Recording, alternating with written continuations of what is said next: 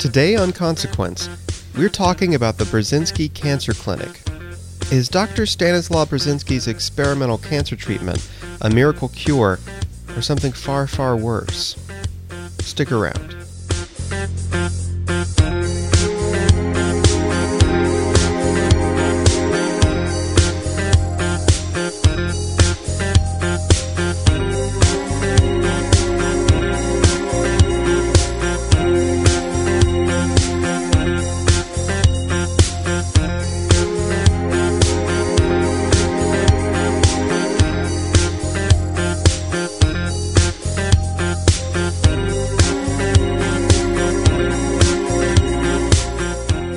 This is Consequence True Stories About False Things, presented by the James Randi Educational Foundation. I'm Brian Thompson. Today we're telling the story of the Burzynski Cancer Clinic in Houston, Texas. Stanislaw Burzynski and his team of doctors have been running clinical trials of experimental cancer treatments for decades. But there are a lot of questions about this clinic. For one, why hasn't Burzynski published his results in reputable medical journals? And for another, why can't it cost over $100,000 for sick people to seek this treatment in the first place? Well, later in the show, we'll hear from researcher and activist Bob Blaskiewicz, who can share some of the personal stories of those who've sought out Burzynski to cure their cancer.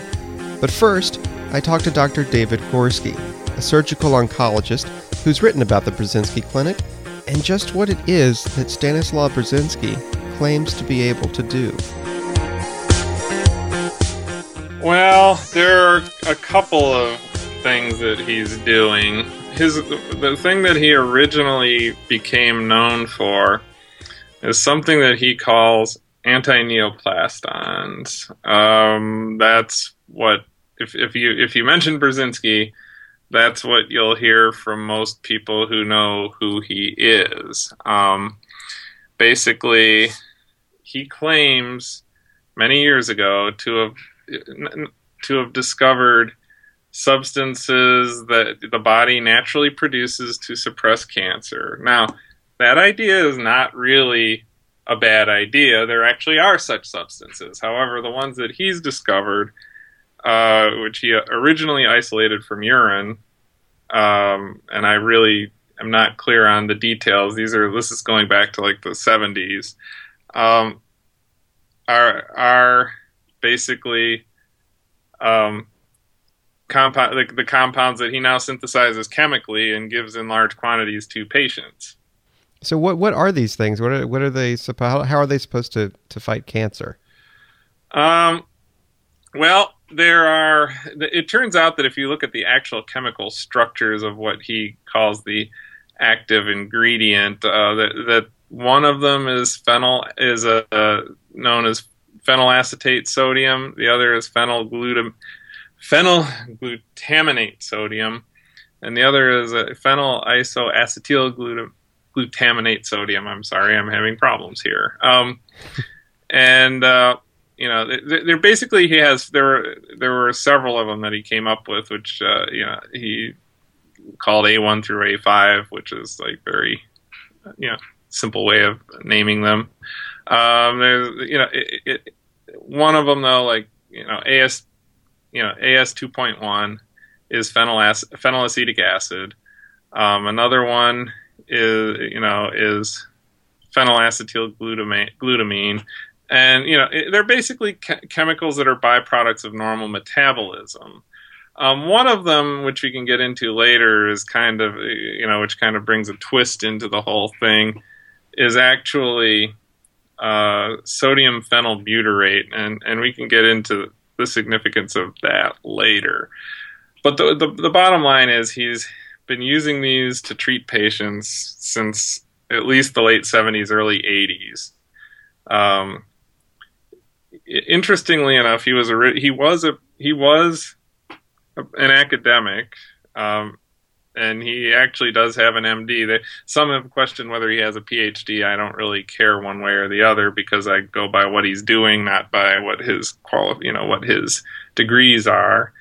Um, I like to point to him as an as an example of someone with an MD PhD who can go profoundly wrong. As a fellow as an MD PhD myself, it, I find it very disturbing.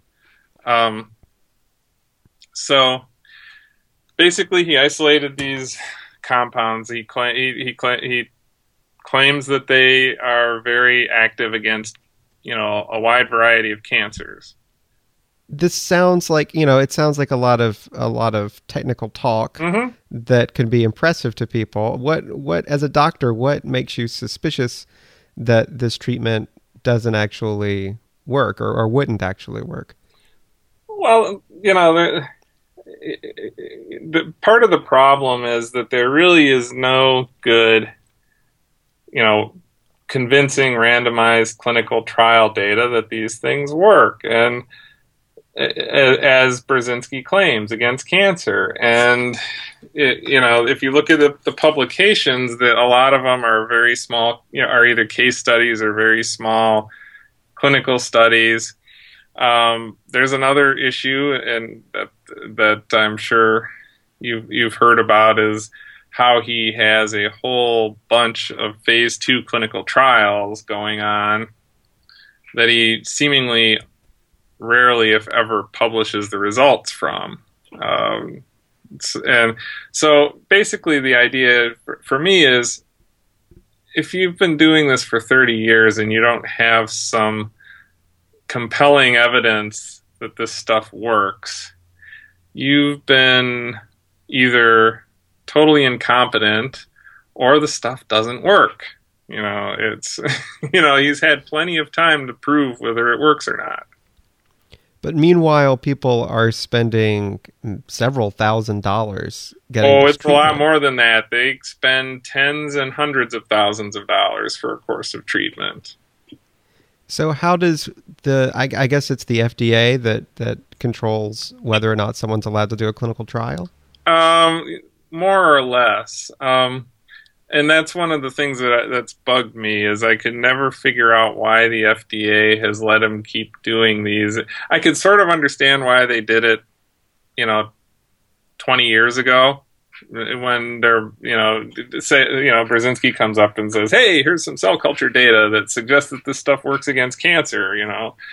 Um, that's fine. You know, that's fine. I could understand investing that investigating that further and I know that the NCI showed a little bit of interest back in the late 80s and early 90s, and however, none of it ever really panned out. Um, and that's you know the basic problem is he's continuing to use this stuff and he's continuing to charge patients to be in his clinical trials without having really demonstrated you know, or, or given, you know, produced evidence that and that oncologists would find believable that this stuff is efficacious against the cancers that he's treating. So there's a lot of uh, anecdotal evidence, people saying that they've been through the treatments and it's worked for them. There are a lot of people who've been through the treatments and ended up dying of cancer anyway. Mm-hmm. Um, can you give people an idea of what the the standard statistics are for a clinical trial for cancer patients. If someone were were putting on a or, or were conducting an, an ethical clinical trial mm-hmm. how many people would you expect to see results? How many people would you expect to not see any results before that clinical trial was, well, was stopped? there's no there's no one answer to that question because cancer is not a single disease. It's like hundreds of diseases. And the answer can be different depending on what cancer you're talking about, um, and even depending on what stage of the cancer. Um, there are a number of, you know, validated, you know, statistical criteria uh, for determining activity and whether, you know, and whether the drug is actually improving survival or even producing, you know, complete remissions. Um, or even resulting in indefinite survival, which would, you know, a lot of people would call a quote unquote cure, although we tend not to like to use that word in the context of most cancers. Um, and, he's you know like I said he hasn't really produced or at least published any really convincing evidence that his results are so much better than conventional treatment. And, you know, I realize a lot of the patients who come to him, you know, are, you know, they, they come to him because they've reached the end of conventional treatment. Their cancer is inoperable or it's not responding to, you know, conventional therapy, et, et cetera, et cetera. But, you know, basically, you know, he has he has yet to produce, like I he has yet to produce compelling evidence that his treatment saves lives. Now, using using case reports or you know individual anecdotes is always problematic because a lot of these cancers have fairly variable courses. You know, um, again, cancer, even individual types of cancer, can be pretty heterogeneous as far as how they how they behave. You know, there, there are patients who survive a lot longer than the median, and patients who die a lot faster than than the median, and that's why you need clinical trials with an adequate number of patients to be able to tell if there's actually a difference between the two groups and whether you're actually making an impact because if you get one of those patients who happens to be luck, however you want to call it, lucky enough to have a tumor that is less aggressive than average, it can appear that they're surviving longer because of the treatment. Are there are there any other clinical trials you can think of that have lasted this long? I mean, you said he he's been working with this kind of treatment for 30 years. Is that how long the actual clinical trials have been going on? No, uh, uh, here's what it, it's kind of funny. Back in the 1990s, he was in, you know, the Texas Medical Board was investigating him because he was, you know, doing his using his anti-neoplastons to treat cancer patients, and they were questioning whether he was broaching the standard of care. Um, and part of what part of the the plea deal, from as my understanding, is part of the plea deal they had with him was that number one, he would no longer um, use anti neoplastons outside of the context of a clinical trial. Okay. So, my interpretation or my you know, is that what he did is he basically just set up a whole bunch of clinical trials and kept charging patients for the anti neoplastons. Wait, so so do you think at the time did did he have permission to run clinical trials? Well, he somehow keeps managing to get permission to run clinical trials, and as I said, I scratch my head about this. I really want to know how he manages it, um, because again, the evidence that I see from him is that not you know this stuff is either ineffective or at best marginally effective. Hmm. So I guess to summarize here, he's been doing these clinical trials for years, not publishing any results well, on well, those trials? He, he hasn't published anything in a PubMed index journal on a clinical trial since uh, for quite a while. Now he does. That doesn't say that is not to say he doesn't publish because uh, as as I found out last year, um, when he when his uh, Pitbull was, you know, going after skeptics who were criticizing him. You know, he, they will throw at us, "Oh, here are some studies, except they're in these journals I've never heard of that are not indexed on PubMed." Now, being indexed on PubMed, th- there is a certain minimal standard to be indexed on PubMed, and and trust me, it's a minimal standard. it, you know, because there there are some alternative medicine journals that are indexed on PubMed that are pretty awful, but you know he's he's publishing in journals that are not even indexed in PubMed. It's hard. It's cl- unclear what their peer review process is. Um, so, and these tend to be again either case studies or small, you know, groups of patients that he's treated, and so that you know that's basically. So, so basically, he hasn't published in any reputable journals any primary research that I've been able to find in quite a while.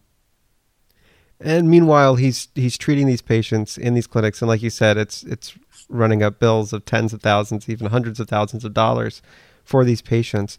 Uh, well, do, do you have any idea where that money goes?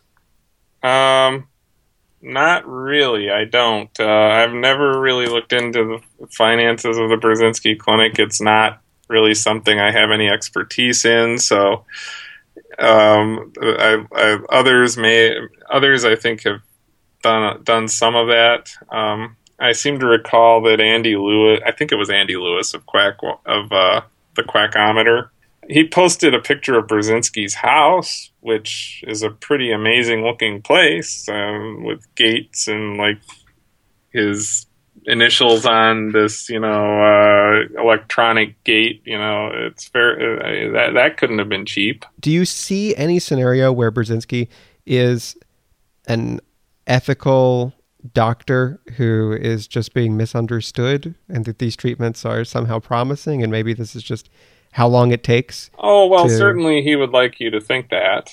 Um, th- that much is you know it's hard not to come to that conclusion. As far as what my opinion of of Dr. Burzynski's ethics are, my opinion of his ethics is quite low, um, as you probably realize from the sorts of things I've written. Um, I mean, there's another, you know, there there are there are other issues. For instance, not too long ago, he was, and here's another thing that I can't figure out. Not too long ago, he got a letter, you know, a warning letter about, you know, from uh, about his um, institutional review board. Now, all clinical tri- there, there's a there's under the law in the United States, all all federally funded research has to be reviewed by an institutional review board. However, it, which uh, and in fact, most universities require that all research has to that, that they carry out has to be reviewed by an IRB.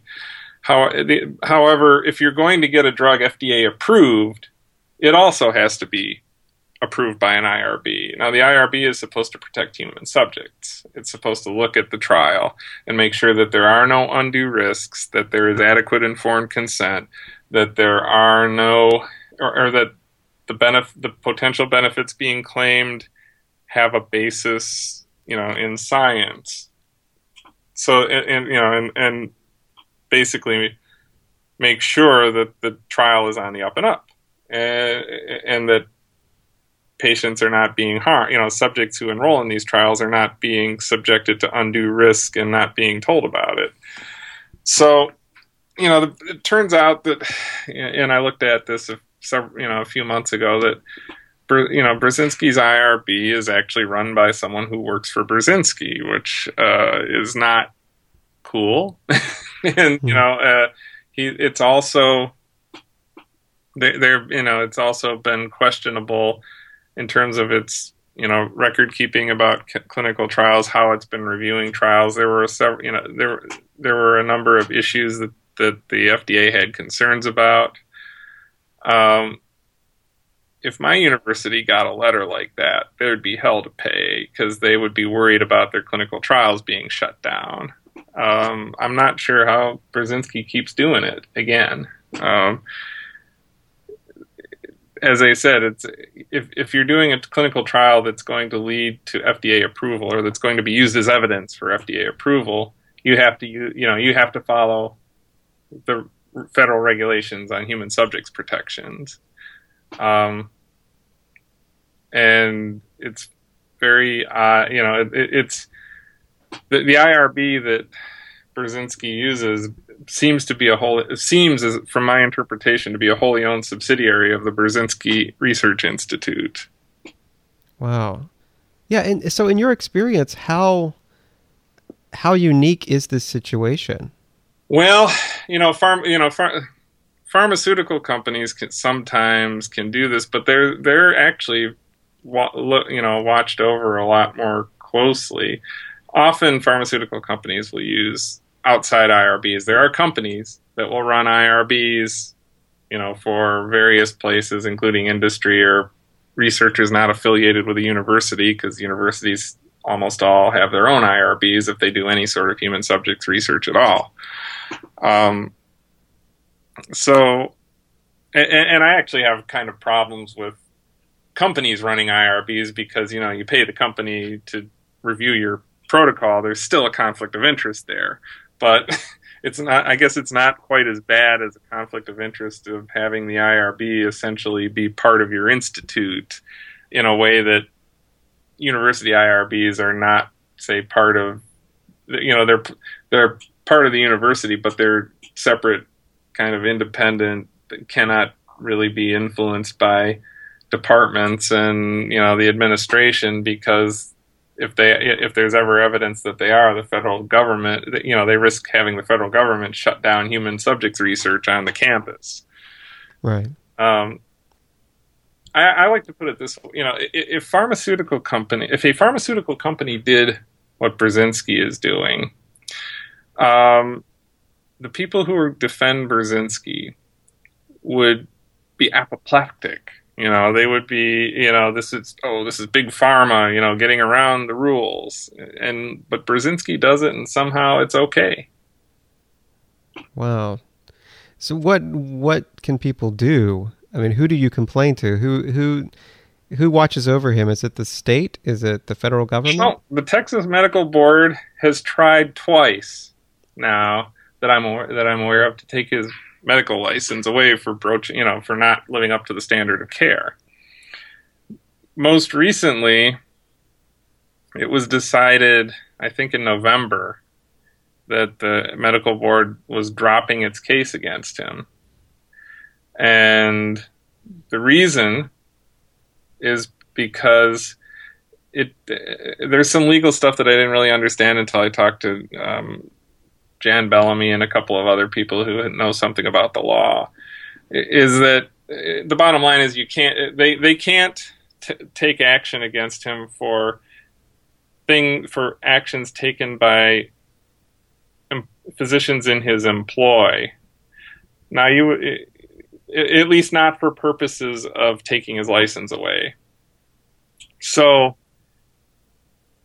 what that you know so what that means is you know he he has these physicians working for him who basically, you know, t- see see most of the patients, and a couple, I guess, a couple of the complaints were more were from patients who were not for whom Burzynski was not their primary doctor, and basically, from my my interpretation, is that Burzynski threw these guys under the bus and basically blamed them for whatever problems there were um, now, whether the whether the Texas Medical Board will go after these physicians, I have no idea. Personally, I hope so, but um, whether you know, Burzynski appears to be off the hook.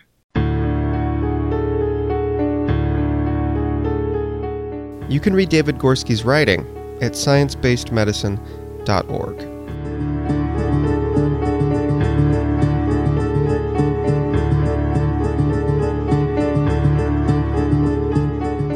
Bob Blaskiewicz is a researcher and science education activist who's been looking into the case histories of those who've been treated at the Burzynski Clinic.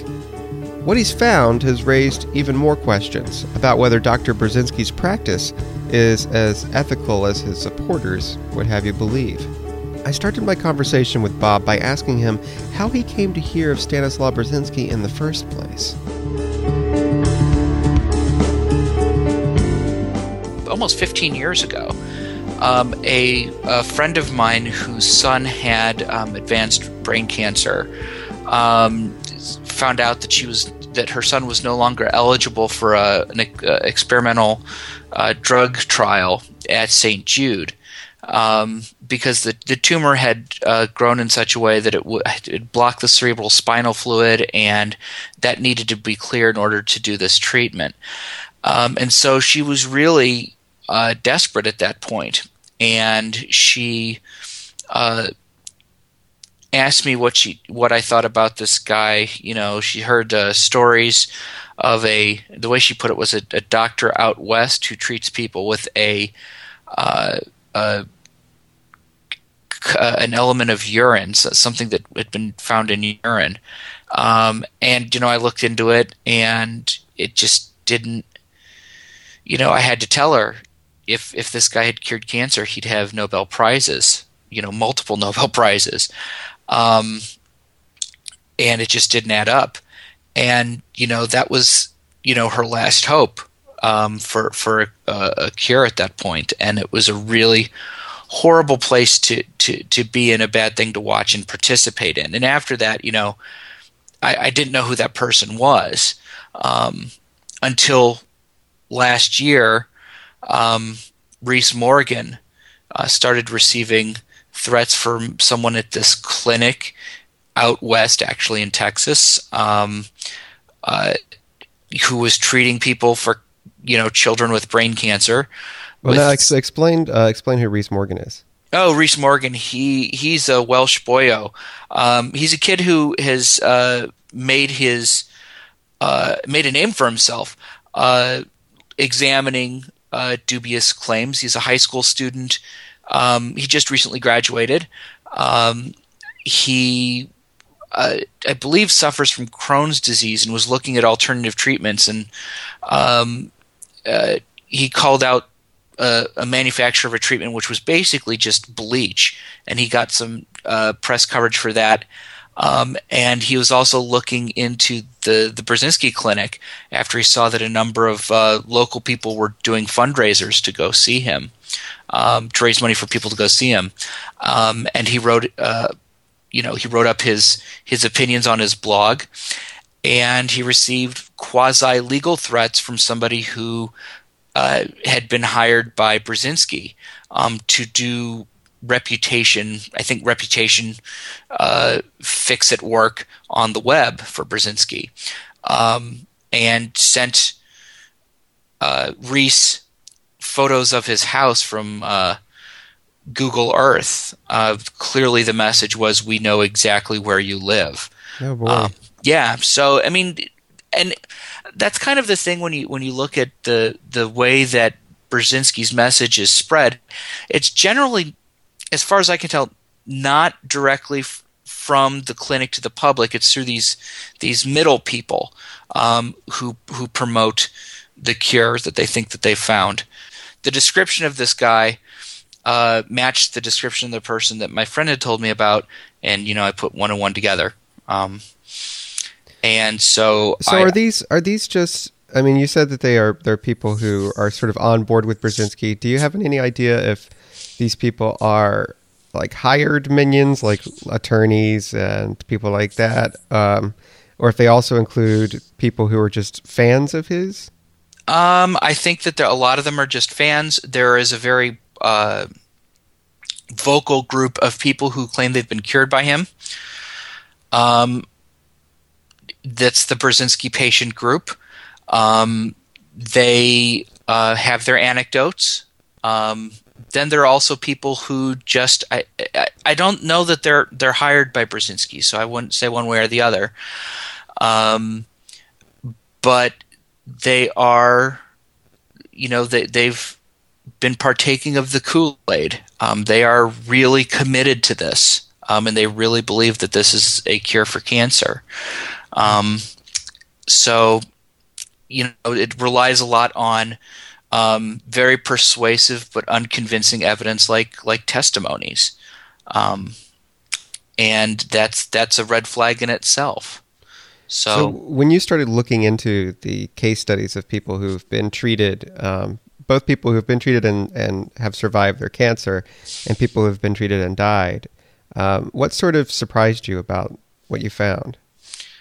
Um, there is is a lot. Um, when I first started writing about this, um, I you know we were only getting a very one sided story from the the supporters of Burzynski, and it was all these survivors. Um, and so I wanted to see, you know, well, what about people who appeared in the press? You know, people who had mentioned Burzynski during interviews. What what were they saying? And I found a lot of patients who had uh, gone to the the public um, to try to raise funds so they could go see Burzynski. And in my first couple of uh, uh, articles about it or, or, blog posts about it, when it, it comes to looking at reports of what Burzynski's doing and his outcomes, the only thing that we really see are are generally uh, patient testimonies, um, and you know we we're only seeing the successes. So it looks like they're you know it's kind of like the te- Texas sharpshooter fallacy. They're they're they're drawing the target around the the holes in the side of the barn. Um, so I kind of wanted to see what uh, a a patient group that that wasn't sorted by outcome looked like. Um, and so I went to the international press, um, looked in some databases as far back as I could, you know, and I came up with uh, about 15 patients who I could find um, outcomes for. And out of those uh, 15 patients who had appeared in the press, uh, 14 or so of them, uh, all but one, were, were dead. Um, and uh, the reason these people had appeared in the press is generally because they were begging for money to start this uh, anti-neoplastin trial, uh, ANP. Um, and uh, so when you when you start sorting by something other than successes, um, you you see something that is um, a, a rather disturbing picture. So when you looked into these case studies, um, yep. let's let's get down into some specifics. Uh, what what are what are some examples of, of people that you found? What what sort of experiences did they have? Well, it's it's very curious. There there are very few um, cases where that, that I've come across where people, uh, at least the patients and their their closest immediate family, um, say, "Boy, did we make a mistake." Um, I, I, I, don't see that. But then again, they're not exactly unbiased. Um, the, there there are motivational biases to uh, and and issues involving cognitive dissonance that that might make it harder for them to to see what is actually happening. But a lot of people really want to share their experiences on this amazing drug, and when you look at them, um, often you just see a long, slow uh, decline um, that is punctuated by moments of, of hopefulness and optimism that may not actually be warranted. Um, I would think of um, the case of uh, Adam M. Um, Adam M. Uh, I believe he had kidney cancer, and uh, the family decided um, that they were going to pursue uh, alternative therapies. Um, and they went to Houston, um, you know, to, to visit the, the clinic. He can't ship his anti-neoplastins across state lines um, because of, I believe it was an FDA ruling. Um, so people have to go to him. Um, and he'd had uh, a, a, major part of the, the cancer uh, resected um, and so after that, he has kind of this, you know, gap where the cancer had been, um, and they get all sorts of MRIs and stuff, and uh, there seems to be some uncertainty about whether or not the tumor that gets him into the ANP trial was actually ever there at the time they're reviewing his case. The family doesn't seem to recognize this. Um, in fact, they're only told that he has recurring cancer um, uh, after they've said that they can't afford the treatment, which is thirty thousand dollars to start. Um, and so that what's happening there is is very very strange and, and really does need to be clarified um, because later on in the in the patient study they say well it looks like that you know we were misinformed about the status of the lesions you know uh, that got us on this trial. And it's just like, well, wait, what what happened? You know, and we don't know what happened. Um, so you know that type of thing would need to be uh, examined. But um, when you go through the, the, the case at all points, these doctors are, are saying, well, we're going to see what Burzynski says. We're going to see how he wants to treat you, that sort of thing. Um, and that happens in Adam's case uh, for the for the rest of his treatment with them. Um, so how many how many doctors are working for Burzynski? Um, it, it, it's hard to say. I've you know I've counted about three or four kind of underlings. Um, there there may be more, um, but uh, just as they mention names, they and who knows if they're still there or not. Right. Uh, but uh, you know he's he's he's clearly in charge. And one of the interesting things is that recently there was a challenge to his uh, medical license, um, and his lawyer success, successfully argued that um, Burzynski wasn't uh, responsible for the medical decisions of the people who are working for him. So essentially, throwing those doctors under the bus, as far as I can tell. Um, but when you look at these these patient uh, and you look at other patient stories, it's clear that the doctors are are, are deferring to Burzynski's judgment. Um, so it would be really interesting to know whose signatures in these you know in these files. You know who's who's signing off on these records. Um, uh, but you know he go the, the, the normal course is that someone goes to the clinic for about uh, two or three weeks to learn how to administer these um, uh, ANP, the antineoplastins, uh, through a, a catheter uh, implanted in the chest. Um, after that intense three weeks, um, the family is sent back, um, uh, and you can see the side effects pretty quickly. Um, the, the most obvious one is just a, a ravenous thirst. Um, as uh, you know, Adam M, for instance, was drinking 12 liters of water a day to keep his sodium levels in check while he was on ANP. Um, wow, that's that's insane. That is totally crazy. so, it, and and a lot of people say, well, you know, it's better than being nauseated or you know your hair falling out, but you know, not all chemotherapy does that to people.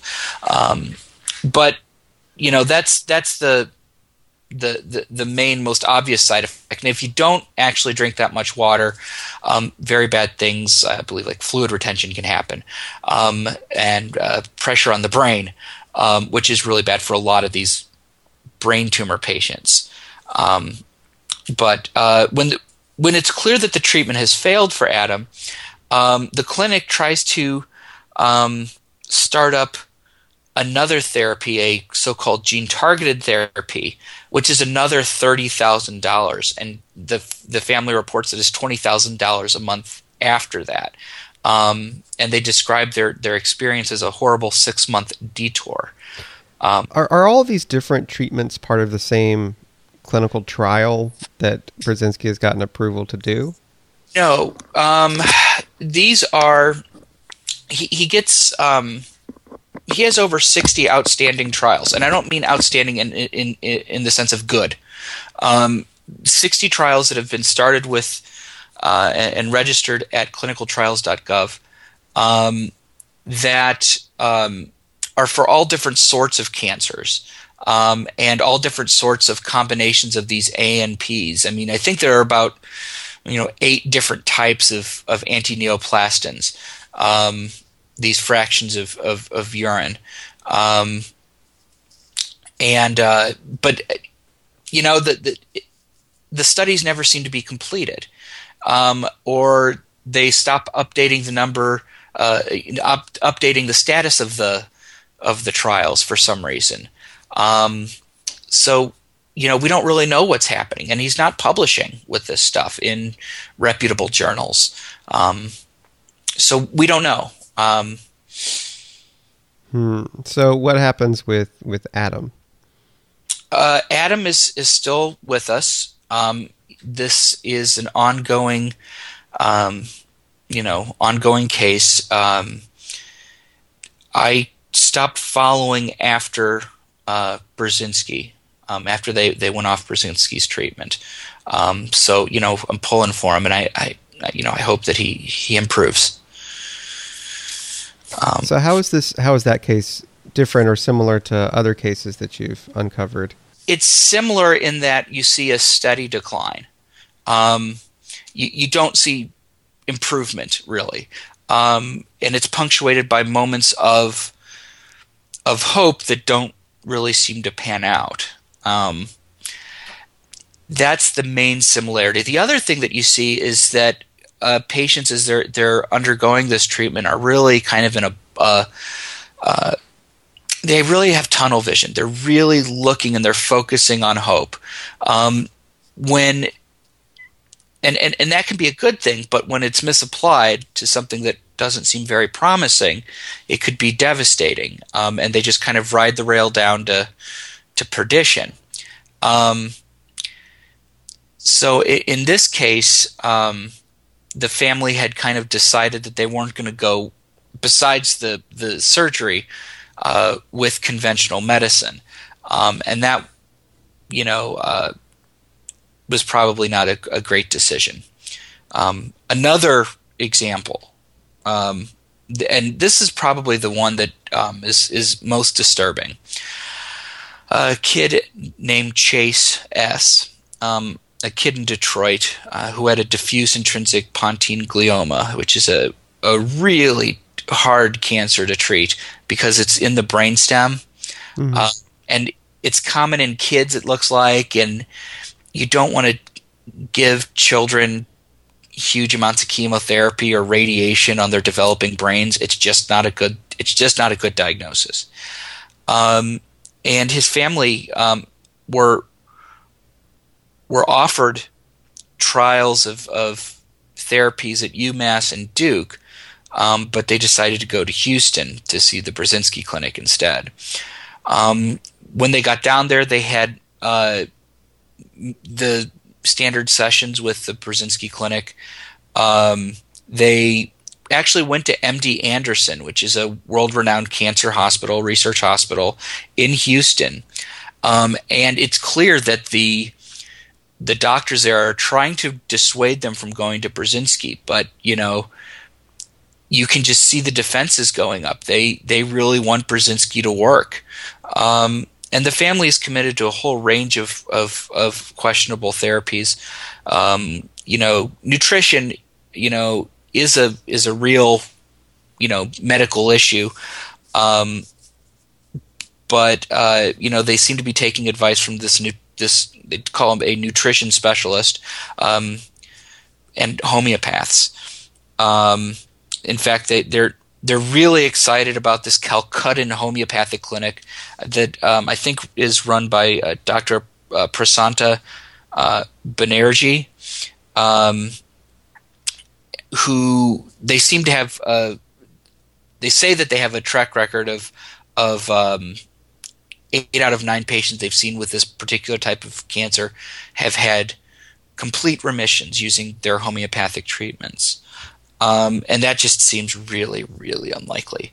Um, yeah, I think it, it's worth pointing out again for um, for people who may not have thought about this that, that that that seems to be one of the big red flags for any kind of treatment is that if it's promising to do something that medical science has been unable to do for years and years and years, and, and millions upon millions of dollars go into this research. You would think that it would be something that would be more well known than just somebody's website. Yeah, yeah, and and, and the, the, the weird thing is is the way in which people who really really want to believe are able to uh, construct elaborate fictions to undergird their belief that this one person actually has the one cure, um, so that the entire you know pharmaceutical industry has to be conspiring against cancer patients or wants everybody to be sick, um, you know, and that is an easier thing to believe, I think, sometimes uh, than the person who I really love is going to die. Mm. Uh, it's a, it's a really it's a it's a pretty vicious trap. Um, so, but yeah, they talked to Deepak Chopra, um, who was quote supportive of our approach, um, and he wouldn't change a thing with what they're doing. Um, noted noted medical professional Deepak Chopra. Oh, I know. Well, he he says that you know prayer and meditation would would be useful. I mean, I guess it doesn't have side effects like anti-neoplastins, but whatever. Um, they uh, uh, also you know, glommed onto this machine called a, a Rife machine, which I hadn't heard of, but they say it transmits specific frequencies to detoxify the body and stimulate healing, and you know, seems unlikely. Um, yeah, and this whole time they're going through all these treatments. Chase is, you know, his face starts sagging on one side. A kid who's actually really you know, kind of sprightly and animated and clever and quick witted at the beginning of the tale. It, you know, he's now becoming uncertain and his face is sagging and he's losing mobility on one side of his body. Um, the family decides to take Chase to Medjugorje in Hungary, the the site where the Virgin Mary appears, and they go there looking for a miracle cure. Um, they start up quantum healing, um, which is basically imagining that things are getting better, but like imagining it really clearly and intensely. So, do, um, do we? Do you have any idea how they're funding all of this? Is this a rich family, or is this donations? I mean, this seems very expensive to go on this world tour of alternative treatments. Yeah, I do not know how this family particularly um, funded this, all these treatments, um, but it doesn't seem like. Um, I'm sure there was a lot of cost involved. Hmm. Um, I don't know where the money is coming from. Uh, very often, there are fundraisers, endless fundraisers, where people are, are pulling in resources from the community to try to uh, cure these kids. Yeah, I've encountered these before actually, just in my personal life. I've I've run into people, coworkers, friends, family, people like that who are um, either fundraising or uh, just talking about fundraising for someone who's going to get cancer treatment. And it's obviously that sounds like something you'd want to support. And then the cancer treatment turns out to be uh, some sort of experimental stem cell therapy in Germany or something like that. Yeah, and you know, it for you know you may be able to use stem cells in order to treat cancer. I don't know, um, but you really do have to do your homework before you decide that you're going to throw in with these uh, these particular treatments, and that can be a really harsh thing when your friend asks you for money to save their nephew, right? Um, so there's a lot of emotional pressure that that that people are asked to contribute. Yeah, uh, absolutely, because you're not a medical doctor yourself, not you, but I mean just an average person in general isn't a medical professional. So it's very easy for the family who's convinced of this treatment to say, "Well, what do you know? What are you talking about? Um, you don't know any better than we do." So, uh, at some point, people they actually cross lines and, and, and get into the mindset that they actually do know. Um, that they and they are absolutely convinced that this stuff is going to work, and and that often seems to be kind of a mis- mistaking hope for fact, um, and that's a that can be pretty sad. Um, but yeah, Chase, um, you know, um, was it was a long, long decline, and it late in the in the comparatively late in this treatment, they actually talked to um, Burzynski. Um, and they leave this conversation believing that the increasing symptoms that Chase is having are an indication that the tumor is breaking down, that, that getting worse is getting better, right? Um, and they, they describe it in their journal as being a quote healing crisis the tumor is breaking down too fast for the body to absorb. But at this point, the kid is basically brain dead and, and is laying in state or uh, lying in state in his uh, his parents' front room. Um, Child Protective Services is called in, and the kid is is brought to a hospital and then released for some reason into the hands of his parents. I at no point have seen that the kid has gotten any actual treatment. Um, but um, they start talking to something like a, I don't know, a psychic uh, facilitated communicator, an intuitive, who starts communicating with with Chase. Um, uh, and it's just, it's just the worst thing I've ever seen. Um, I mean, it's just a total train wreck from beginning to end.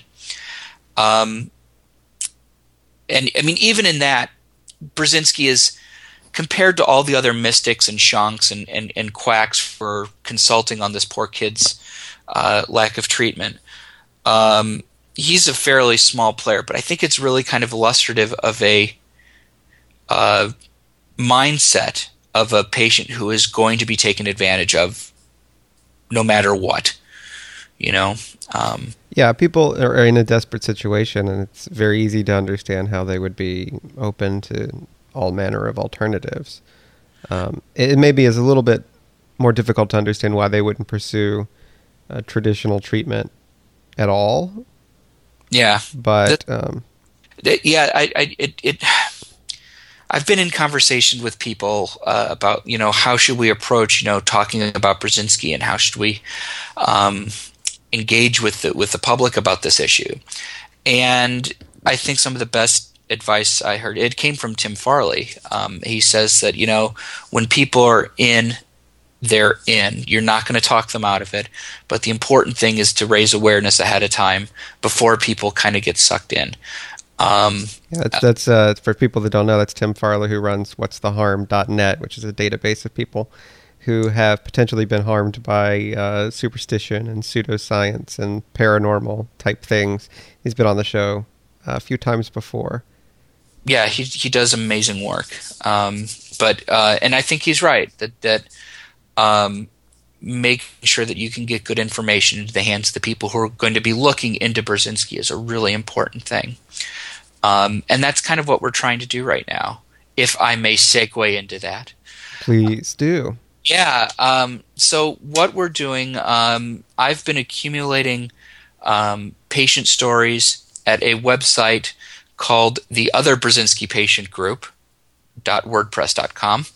Um, where you uh, and you know I've gathered and and and other uh, interested people we've gathered at least 120 uh, different stories at this point they're not all up yet you know there's a lot of writing and research that goes in, into it but we're working on that the thing that we're really trying to do though is you know give dr burzynski I mean, what do you get for the cancer quack who has everything? He already lives in a gigantic house with, you know, 15 bathrooms and uh, a gated estate. You know, what what do you get the cancer quack who has everything? Well, we decided that we want to raise money um, in his name for St. Jude Children's Research Hospital. Um, and you can go to the HoustonCancerQuack.com and, and find out how you can contribute. And then on his birthday, the 23rd of January, we're going to issue a challenge to the Burzynski Clinic to match those funds. And I like to think of uh, of this as, regardless of whether or not the clinic decides to participate, um, probably the the greatest thing that the Burzynski Clinic has ever done for cancer research. Cancer is such a, a, a horrible illness, in that the treatment for it can just be so ugly, hmm. and um, and the treatment can be very very harsh. And not always. Uh, sometimes cancer is, is treated uh, relatively easily, and and side effects are minimal, but um, it can be an ordeal. I mean, I think just about everybody knows somebody or is someone who's been through uh, that kind of cancer treatment before. That's right, so, and, and and that's one of the things that you see over and over. Um, people referring to like there's some people who have had uh, traditional chemotherapy to treat whatever cancer it is, and they just don't want to go back on that regimen, which you can totally understand. Um, that they'd been wiped out by it, and they they they hear that Burzynski gives them a non-toxic alternative to, you know, chemotherapy. Well, that's that's not exactly true, um, and um, you you understand that that um, chemotherapy and radiotherapy and the other forms of therapy for for for cancer uh, can be traumatic.